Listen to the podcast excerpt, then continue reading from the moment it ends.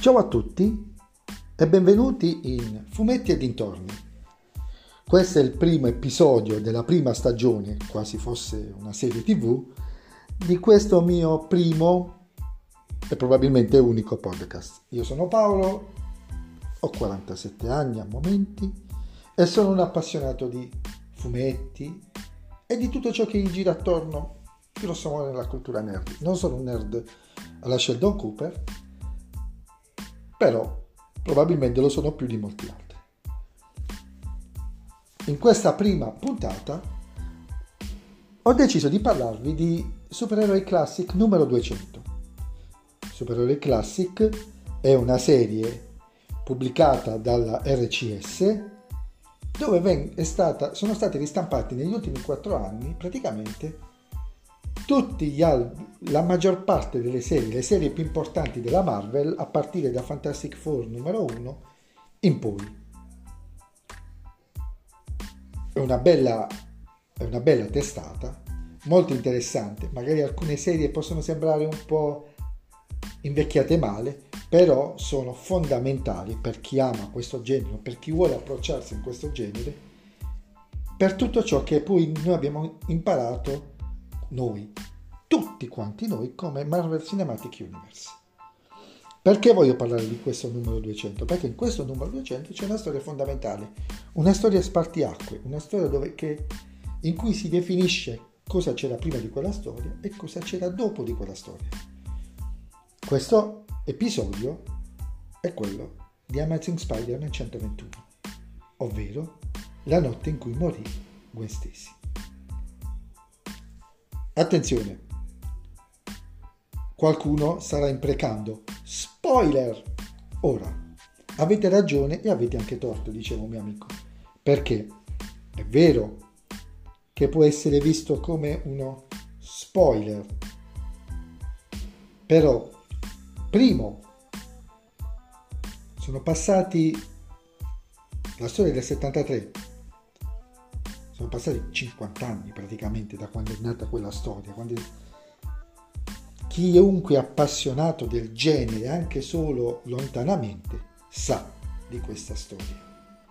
Secondo, nonostante, e questa è una critica alla serie, alla, a proprio all'edizione di questo volume, nonostante in Pagina numero 3. Non appena giriamo la copertina c'è scritto il sommario e gli articoli contengono anticipazioni sui contenuti delle storie di questo volume, cioè lasciando di intendere che se avessimo letto gli articoli di approfondimento avremmo avuto degli spoiler, nonostante questa scritta, se voi andavate in edicola due settimane fa e lo compravate, in copertina c'era Gwen Stacy priva di vita tra le braccia dell'uomo ragno.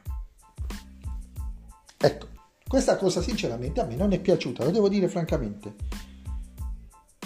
Potevano gestirla meglio, potevano usare la splendida copertina di quell'albo, l'originale, quella in cui si vede i vari personaggi di contorno della vita, della vita soppopera di Peter Parker e la scritta uno di questi morirà. Gwen Stacy è la ragazza di Peter Parker, voglio ricordarvelo, nel caso qualcuno sia sfuggito, della ragazza di Peter Parker barra l'uomo ragno. Meritava un po' più di attenzione questa cosa qui, perché, ripeto, per quanto molti lo sappiano, quei pochi, pochi che non lo sanno, ci saranno rimasti male vedendo la copertina.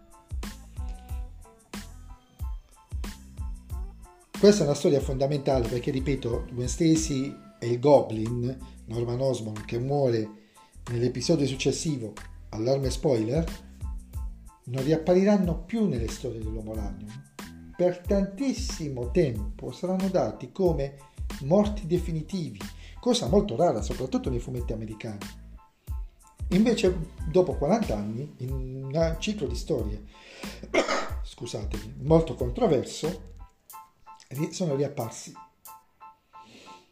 Non l'ho lette quelle storie, devo essere sincero non seguo, non ho seguito a livello supereroistico l'Uomo Ragno, ho preferito andare sui Vendicatori, però so che sono state molto controverse. È controversa, a mio avviso, anche la genesi di questa storia, perché Jerry Conway l'ha proposta a Stan Lee, Stan Lee ha detto sì, subito dopo la morte di Gwen Stacy sono arrivati fiumi di critiche e là Stelly si è rimangiato un po' la cosa, ha detto, ha detto no ma non avevo detto sì o avevo capito male, insomma un politico dei giorni nostri in buona sostanza, scusatemi il, il, parallelismo, non volevo offendere Stelly in nessun modo. E, e quindi è stata molto controversa questa cosa e se devo fare una critica a questa storia è questa. I fumetti Marvel e Spider-Man in maniera ancora più forte sono come una soap opera, sono stati gestiti come una soap opera, con piccoli eventi che si susseguono da episodio a episodio, andando ad arricchire, andando a mettere piccoli semi che spuntano fuori dopo un anno. Per questa storia la mia impressione è che non è stato così, è stata quasi improvvisa. Due, due storie prima, l'uomo ragno è in Canada contro Hulk. Osborne praticamente è quasi intoccato per parecchio tempo, improvvisamente riappare Osborne, impazzisce, rapisce Gwen Stacy, la porta sul ponte di Brooklyn, se non ricordo male, non mi fate dire stupidaggini, e l'uomo ragno nel tentativo di salvarla la uccide, sarebbe morta comunque probabilmente perché stava cadendo dal ponte. Non succede come nel primo film di Spider-Man di Sam Raimi che in quel caso era non era Gwen Stacy era in questo momento mi sfugge il nome che viene salvata. Qui invece l'uomo ragno con lo strappo della ragnatela le spezza l'osso del collo.